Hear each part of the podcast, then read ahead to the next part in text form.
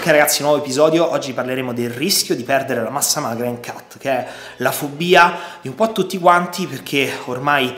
inizia a passare all'inverno e ingranare, già tutti siamo un po' in ottica estate, eh, noi abbiamo gli atleti che iniziano la preparazione, hanno iniziato ormai da diverse settimane la preparazione per le gare estive, quindi ovviamente il primo pensiero che balena nelle menti di tutti è ok, in questo cut andrò a perdere massa magra, come posso fare per evitarlo? Ecco, quindi cerchiamo di affrontare gli argomenti partendo da un concetto fondamentale. È vero, è così probabile che durante un periodo di definizione si vada a perdere massa magra, ci sia una sostanziale perdita di materia strutturale a livello muscolare? La risposta è no, non è così probabile, ma cerchiamo di capire perché, ma soprattutto capiamo come intervenire, come impostare il nostro cut per poter evitare questo rischio. Prima di iniziare io vi ricordo che abbiamo fatto uscire la nostra rubrica di podcast, che sostanzialmente sono i nostri video qui su YouTube, però in formato audio, che potete sentire comodamente sulle diverse piattaforme come Spotify, Anchor e via discorrendo, in macchina, mentre andate a lavoro, mentre state andando in palestra, quindi cliccate qua sotto sul link e seguiteci anche sui podcast. Quindi detto questo, partiamo nel vivo dell'episodio. Devo abituarmi a dire episodio al posto di video. Comunque, allora, cerchiamo di nucleare quattro punti fondamentali per cui non è così probabile andare a perdere massa magra durante un periodo di cut. Allora, il primo punto, abbiamo già parlato del tempo necessario per i miglioramenti. Abbiamo visto che in realtà un atleta eh, abbastanza intermedio, diciamo, comunque in gamba, eh, va a guadagnare qualche chilo di massa magra nel corso di un anno. In realtà è anche difficile che arrivi a guadagnare un chilo di massa magra. Ecco, da questo punto di vista, se ci pensate, se guadagniamo soltanto un chilo di massa magra nel corso di un intero anno e poi dobbiamo andare a fare un periodo di definizione in cui perdiamo massa magra, com'è possibile che atleti agonisti che stanno anche diversi mesi in preparazione, quindi in cut con BF bassissime, vadano a progredire nel corso degli anni? Probabilmente in realtà la perdita di massa magra è molto più complessa di quel che sembra. E quindi colleghiamoci al secondo punto, il fatto che le proteine come substrato energetico e quindi conseguentemente anche il muscolo, il nostro tessuto muscolare, un substrato che il nostro corpo è abbastanza restio ad utilizzare perché è difficile, quindi sostanzialmente sono un substrato alternativo che viene utilizzato in condizioni di vera vera emergenza. Il nostro corpo come detto è restio, quindi se non siamo in situazioni molto precarie, allora sicuramente il catabolismo muscolare è molto difficile che avvenga. E questo ci porta al terzo punto, quali sono queste situazioni precarie? In realtà sono duplici, nel senso che devono esserci due circostanze che insieme coesistono. La prima circostanza è che la BF sia molto molto bassa. Se iniziamo a stare al 6, 5, 4% di massa grassa, il nostro corpo è in allarme perché vede che le riserve di tessuto adiposo per far fronte a periodi di carestia, perché eh, come Homo sapiens siamo già sempre comunque impostati in quest'ottica, eh, questo d'altronde è il principio darwiniano per cui siamo sopravvissuti fino a qua, comunque finché il nostro corpo vede che eh, le riserve adipose sono basse, allora inizia a stare in una fase di allarme per cui cerca più possibile delle risorse alternative e si sente anche in grado, in condizione, autorizzato se vogliamo, a sacrificare dei substrati alternativi, come in questo caso il tessuto muscolare. Secondo punto ovviamente il fatto che il corpo continui a ricevere poche calorie rispetto al fabbisogno, quindi non in generale il fatto che stiamo mangiando poco, ma il fatto che stiamo mangiando poco di fronte al nostro output, quindi sostanzialmente che ci sia un deficit calorico e normalmente quando siamo arrivati a BF veramente bassi il nostro output calorico già di per sé è basso, quindi vuol dire che dobbiamo mangiare veramente veramente poco affinché il corpo si trovi nella condizione di dover bruciare anche del tessuto muscolare. Quindi sostanzialmente se queste due condizioni coesistono, molto probabilmente il nostro corpo si attiverà e andrà a bruciare dei substrati alternativi e il catabolismo muscolare è vero, però come detto è veramente veramente difficile difficile. Ma allora vi chiederete, e questo è l'ultimo punto su cui ragionare, perché in periodi di cut molte persone si vedono svuotate, vedono il muscolo molto meno pieno, molto più piccolo sostanzialmente? Perché obiettivamente se mi vedo allo specchio, sto facendo un cut e vedo che le masse muscolari sono veramente veramente ridotte, allora il primo pensiero che ho è ho perso tessuto muscolare, sto catabolizzando. In realtà questo non è vero perché dovete pensare che il muscolo è sì composto dalla materia strutturale, ma una grossa fetta del volume che voi vedete è data da due elementi, ossia l'acqua e il glicogeno, quindi i carboidrati che noi andiamo a mangiare, che finiscono diretti nel muscolo, oltre che anche i trigliceridi intramuscolari. Quindi ovviamente ci sono un sacco di elementi che il muscolo può andare a perdere durante un periodo di definizione perché ci stiamo sottoalimentando e che possono dare l'illusione che abbiamo perso tanto tessuto muscolare, ma così non è una perdita fittizia. E non basta di certo una ricarica per farvi vedere che ritrovate i volumi di prima, certo questo può aiutare, però in realtà per far sì che ciò avvenga dovete riattivare tutti i processi di sovracompensazione muscolare a cui il muscolo è abituato in fase di bulk.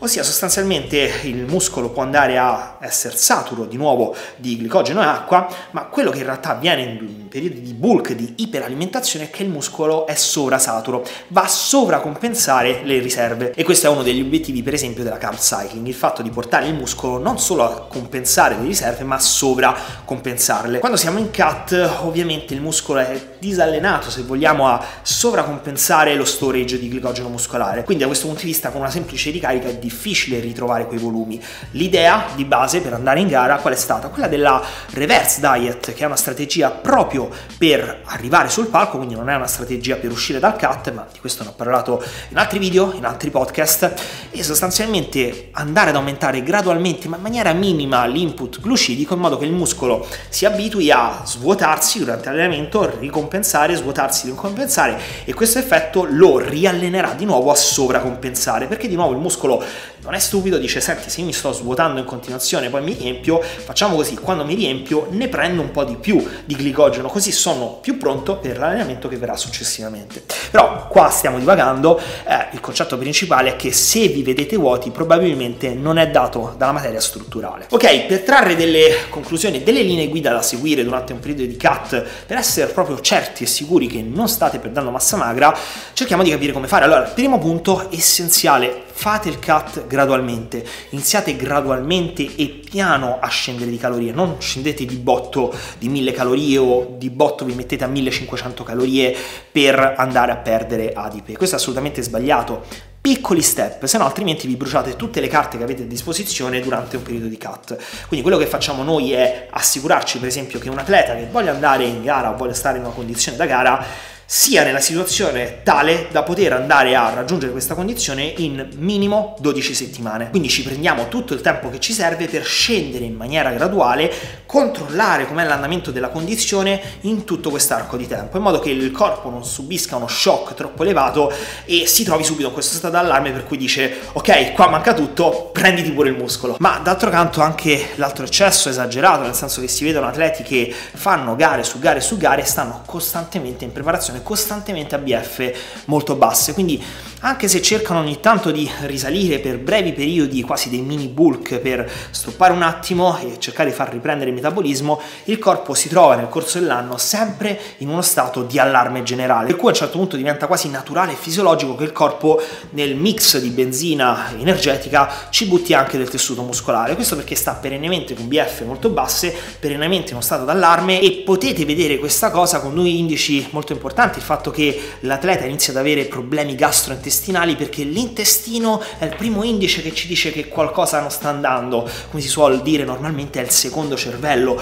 E quando iniziano ad esserci problemi a livello gastrointestinale probabilmente il corpo è in generale in uno stato di allarme e di iperstress. E il secondo punto è che ci sia un conseguente stato di infiammazione subclinica, quindi generalmente ci si vede delle palle d'acqua, si inizia a tirare acqua a livello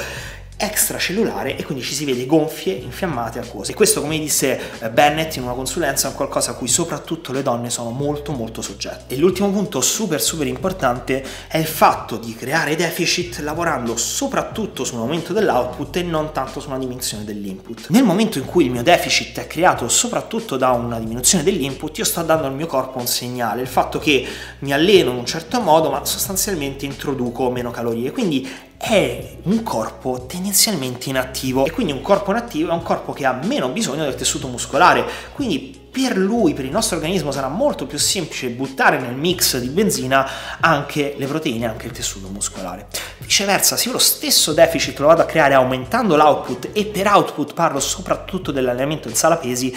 allora vedete che stiamo dando sempre lo stesso deficit energetico, ma al nostro organismo gli stiamo dicendo ok, il deficit è quello, però il corpo è un corpo iperattivo. Quindi anche quando stiamo bassi di BF, anche quando stiamo in questo stato di allarme, il nostro organismo pensa ok, stiamo in allarme, però non è che mi va tanto di sacrificare questo muscolo perché guarda quanto è necessario per supportare tutta questa attività che mi devo sobbarcare. Quindi sarà molto più restio a buttarlo in questa benzina. Non a caso nell'ultimo cut il jolly che mi ha dato veramente veramente tanti tanti risultati rispetto alle esperienze precedenti e che adesso stiamo attuando con i nostri atleti è quello di aumentare tanto tanto il volume e la frequenza di allenamento in sala pesi. Anche senza cardio e io di fatti non ho assolutamente inserito il cardio nell'ultimo cut e questo mi ha permesso di rimanere sempre molto pieno nel corso della discesa calorica, ma soprattutto quello di perdere poco tessuto muscolare, di vedermi sempre tendenzialmente attivo, sempre tendenzialmente energico, salvo ovviamente le ultime settimane che sono per tutti disastrose. Quindi niente ragazzi, detto questo, io vi invito a scrivere, commentare qua sotto che cosa ne pensate un po' di questo argomento, voi come vi siete comportati, le vostre esperienze nel cut, in modo che instauriamo il nostro solito confronto a cui teniamo tantissimo e detto questo vi ricordo di iscrivervi qua sotto al nostro podcast, di seguirci qua su YouTube e soprattutto su Instagram sulla quale siamo particolarmente attivi. Detto questo, io vi rimando al prossimo video.